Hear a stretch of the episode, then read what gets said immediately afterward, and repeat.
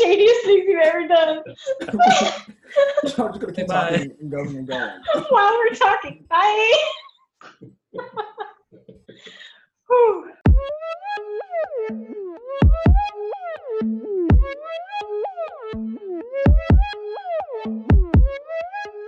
Welcome to the Poet Salon, a podcast where we talk to poets over a drink we've prepared especially for them, or occasionally over Zoom. I'm Gabrielle Bates. I'm Dujie Tahat. I'm Luther looking out my window to search for crow's fears. Last week, we talked with my longtime poetry mentor and dear friend, Keetje Kuipers, about marriage, the messy mundane, and moving toward discomfort. For this episode, we're talking about the poem Quarantine by Eavan Boland.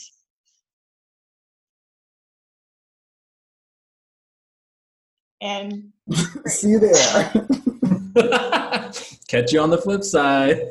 see you on the other side.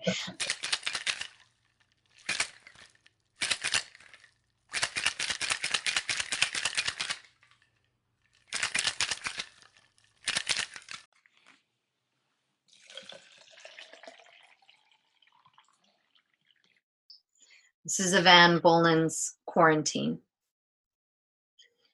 In the worst hour of the worst season of the worst year of a whole people, a man set out from the workhouse with his wife. He was walking, they were both walking north. She was sick with famine fever and could not keep up. He lifted her and put her on his back. He walked like that, west and west and north, until at nightfall, under freezing stars, they arrived. In the morning, they were both found dead of cold, of hunger, of the toxins of a whole history. But her feet were held against his breastbone. The last heat of his flesh was his last gift to her. Let no love poem ever come to this threshold. There is no place here for the inexact praise of the easy graces and sensuality of the body. There's only time for this merciless inventory. Their death together in the winter of 1847. Also, what they suffered, how they lived, and what there is between a man and woman, and in which darkness it can best be proved.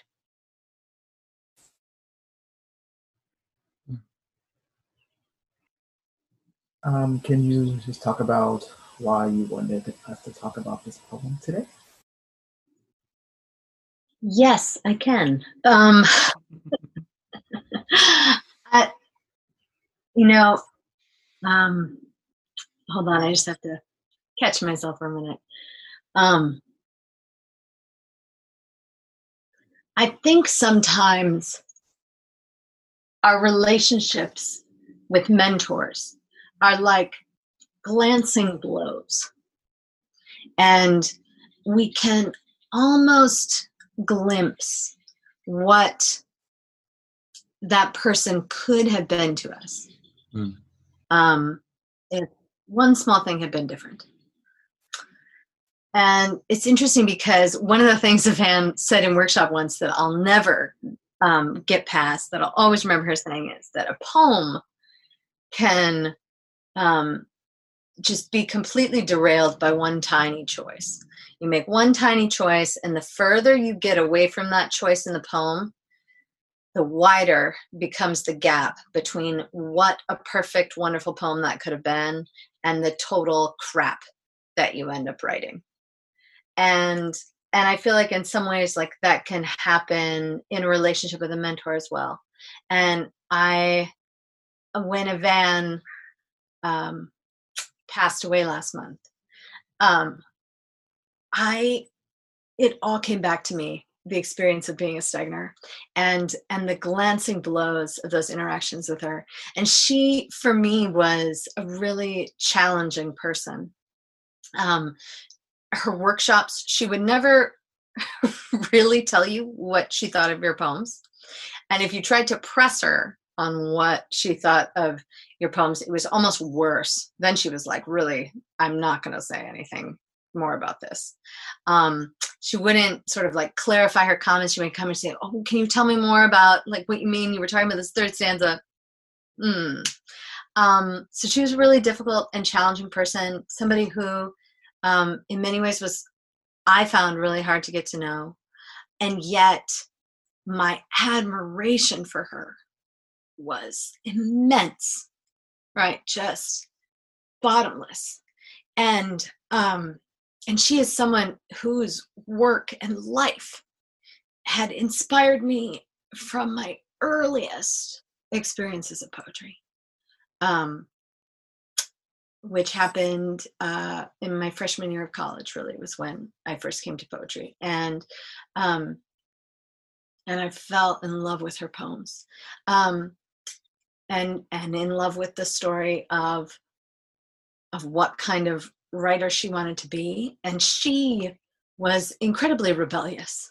Um, both in terms of, of conventions on the page and um, and and and conventions within uh, the you know the social structures of of, of the literary world right? Um, and this poem it, she wrote many poems that were political. She wrote many poems that um, you know illuminated the ugly right? Um, and and I, lo- I love this one as i said because i can remember hearing her read it and i can remember the sound of her voice and and inventory.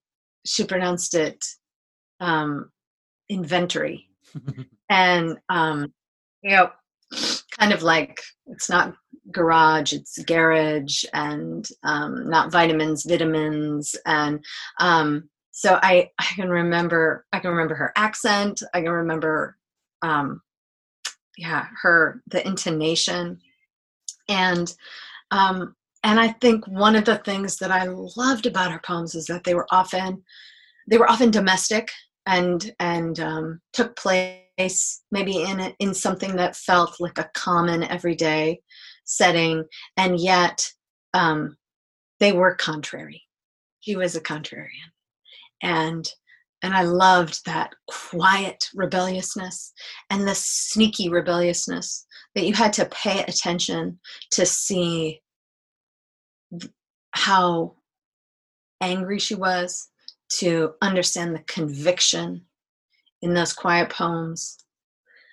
Um, so I I love that about about this poem and about all her work.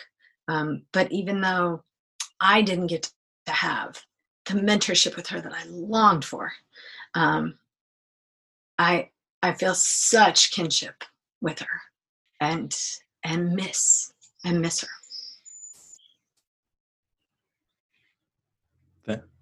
Yeah, thank you. That was beautiful. Thank you for mm-hmm. sharing that background for this. I'm I'm so drawn to this poem, and I mean, for obvious reasons, in this moment of quarantines and social distancing, it's we're talking about how it's like almost too perfect for this moment. Like it's just the right poem to talk about, um, and there's a reason that lots of people were sharing it around um, after she passed away. I'm so fascinated by how she moves back and forth between this really wide lens of like the worst season for a whole people and this idea of like toxins of a whole history back and forth with this very zoomed in look at this couple. And and it, i love that it's not uh like i'm gonna start big and then i'm gonna end small. And I'm, it's not that i'm gonna start small and i'm gonna end big it's always back and forth throughout this poem. It's it's she refuses to make that an easy, like we were talking about in our last episode, an easy binary. Like these things are so interwoven in this poem. Um, the couple, the individual within this worst hour of a worst season, of a worst year, of a whole people. Um, and I, I just find that so powerful and um, affecting. Yeah. Yeah. I love too um, that penultimate stanza, uh, you know, the failure of a poem. Yeah. Right. And, and yet the reaching that the poem must do. Mhm. I'm called to write a poem that will fail, but that reaches towards something, right? This poem cannot accomplish what a love poem accomplishes. It cannot accomplish the praise of a body. It cannot, you know, do justice to this horror. And yet I must write this poem. Yeah. And there's this like, it's so funny that that's also the place where the superlative comes back, right? Like, let no love poem ever come to this threshold. You know, there's no place here for the inexact. Like, that the failure is couched in the like resurrection of a superlative feels like a very, um, I don't know. It, it, it feel it, it feels like the acknowledgement of the failure is bigger, especially to like start the poem in this like really sort of overtly hyperbolic way, and then Yeah. to like hit that tone again and be like, but like that's not it, you know? Um, Mhm. yeah, But then there's something in, uh, again, that same stanza, right? The let no love poem ever come to this threshold that is causing a lot of tension because this poem is reaching that threshold. It's wanting not to reach, right? It's a love poem, obviously, right? But it's reaching, it's saying no love poem can do this thing. And yet it's a love poem doing that thing, Mhm. right? That, that tension of wanting to outright say nothing can ever be the actual gesture you're trying to gesture towards, right? But then again, this poem is the gesture that we're talking about, Yeah. right? There's no place here for the inexact, and yet she has been so exact in her language, right? And so there's a tension, right, within that one stanza that is illuminating all the tensions in the poem that I think is really fantastic. I'm so interested in what comes after what's couched as this merciless inventory. Because when I'm first reading it, for some reason, I'm expecting something really particular and concrete to come after that. Like I'm thinking there's only time for this merciless inventory, you know, like her shoe on the ground or whatever it is. But what she gives us is this massive, impossible collapsing of like what they suffered Mhm. how they lived like these shorthands that are so massive like that's the merciless inventory to her in this poem which i find so surprising as a reader Yeah, I, I think too, for me, not only am I surprised by what's in the merciless inventory, I'm surprised that there is another stanza. Because I think so many other poets would have said, Let no love poem ever come to this threshold. There is no place here for this inexact praise of the easy graces and sensuality of the body. There is only blah, blah, blah. And, and they would have stopped, right? Um, they would have said it there in a single line. And it still would have been so would a really great poem but but she she pushes it past past the easy graces and sensuality of that stanza Mhm. right? Yes, she, she goes she moves away from like that long phrase there is no place here for the inexact praise of the easy graces and sensuality of the body. Also what they suffered how they lived right? She says i'm not going to end this poem on even a lovely sound and in which darkness it can best be proved Mm. yeah. There is something to like that that fragment, like the inventory as like sort of fragments, but that are also like of the whole. There's a way in which the fragment sort of enacts the inventory but like the speaker's not letting you into that right? Like how that like all of these things are the constituent parts of the inventory but you the reader like however far you are removed from this pair this pair's death in 1847 like you don't get access to that. No. and actually like knowing that you don't get access to that is how this whole thing works right? Is like why it is like more than just a love poem There's there's so much um those winter Sunday miss of the poem, right? Like the this is the idea that we're we're given a scenario, we're given these people, and we don't have access to their lives, but we kind of know their lives, right? We know there was some working the man did, and they walked and they did all these like domestic things with her close, and she was ill, but we don't really know them at all, right? The same way in Robert Hayden's poem, we know his father worked, we know he walked his father, we know there was an intention, we don't really know anything else about the the relationship. Same thing for this poem. Like we're given these things, right? They suffered, they lived, how they lived, which we don't really know how they lived, right? She had a fever, a famine fever, couldn't keep up. Oh, okay, couldn't keep up, right? Like, oh, of hunger, of all these things, we don't really know about them. But the way she's presenting these things to us, I feel like I know so much about them. And I think it's because of the out to in to out to mm-hmm. in she constantly does in every stanza. Mm-hmm. Yeah. And sometimes it can feel um, really risky and rebellious to describe something ugly and horrible. And other times it can feel like, you know, exploitative tragedy porn. And mm-hmm. and I mm-hmm. think the fact that that she not only resists that, but actually calls it out and then the poem itself is an enactment of that negation is so powerful. Mm-hmm. yeah. I, I am really also just like intrigued i think to your point luther like all of the details we know about them too are sort of in relation to the quarantine right? Like sick with famine fever like that whole that whole second stanza are like really the only details we get about them sort of individually as people and they're all sort of in relation to this broader force. And that seems interesting because like i'm i'm in awe of like poems like this where like i feel like to make you know you're told to like sort of give details as a way to like make it um, visceral for your reader so that they can connect and have something to hook onto but this poem in like so many ways is like utterly devoid of that mm-hmm. but like but it is so moving you know like yeah. it still does the that except yeah. for moments like her feet were held against his breastbone like that You're is so right. particular. Yeah. And mm-hmm. I, you mentioned the word visceral. Like I feel that. I feel my body yeah. curving.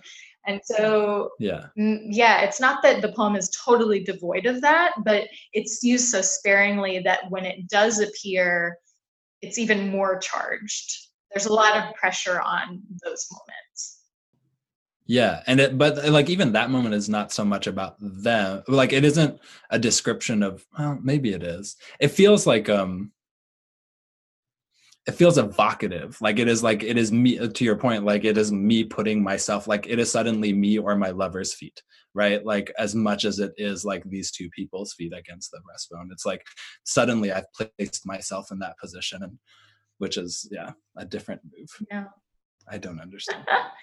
I keep looking at this sentence. He was walking M dash. They were both walking M dash north, and the syntax of that and the correction. And I'm so intrigued by what seems to be the poet's impulse to almost erase the wife in the beginning, or I don't know. What what do you make of that? Like syntactical choice that he that then becomes the they Mm-hmm. What is how do y'all read that? Yeah. Well, I I mean I I take that as like you said as a correction, right? And and this idea of um of seeing them um as a as a it, that's kind of the moment where it like leans into a love poem, right? No, they you know that not not the two of them not him and her but they um are are together mm-hmm. in this in this horror. And and so i think that's our sort of first i don't know inclination towards that in the poem. And that's that's how i read it. I was just thinking about um the adjectives in the poem.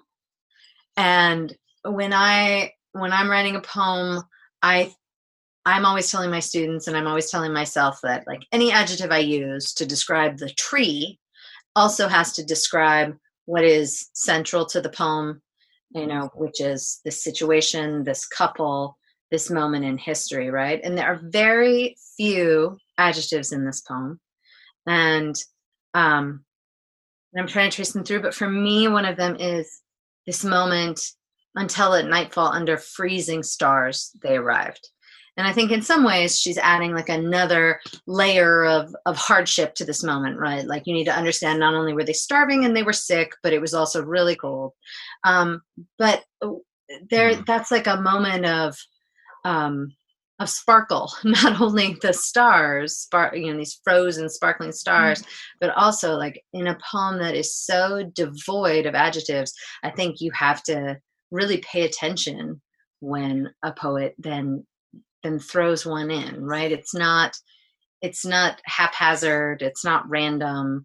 There's really you know some some purpose there. So i don't know that's the word and in many ways like the line that i keep coming back to. Hmm. and they arrived Mhm. What do you guys make of the form, the second line sort of indent? I was thinking about that actually too. I don't know what to make of the ind- indentation yet. Um, part of me just says it's trying to continue the the narrative of the first line, but I'm not too sold on that, and it seems like an easy thing to do. Um, but Mhm. I was thinking about the form because I was thinking about the idea that it's in five stanzas. Is it? Wait, let me- Hmm. yeah, an idea of like tragedy happens in five acts. So I was thinking about that a lot and how this poem is a tragedy. Um, but to your point about the indentation, I'm not too sold on my thought of it continuing the narrative of the first line. Um, but I can be argued that is correct. I can be argued that it's not correct. Yeah. For, for me, it seems like one of those impulses where it's like, let's take a form that, that appears very classical and uh, let's do something with it that um, that a classical poet would never do, Mhm. right? Let's write about something that a classical poet would never touch. You know, with a ten vote poll, truly would never would never touch these people's lives, right? And it seems like the tension between those two things is at play. Yeah. It, it enacts a certain sort of predictable waddle or limp or like stutter step into like the visual experience of reading that for me works really well in tandem with this idea of these people slogging through and this you know the scene that we're given. It's very much a a limping sort of scene and so it makes sense to me as someone who thinks a lot about you know the visual in a stanza shape and how that's working with content Yeah. but i you know i could just be making that up mm-hmm. No, that makes sense to me as well. Yeah.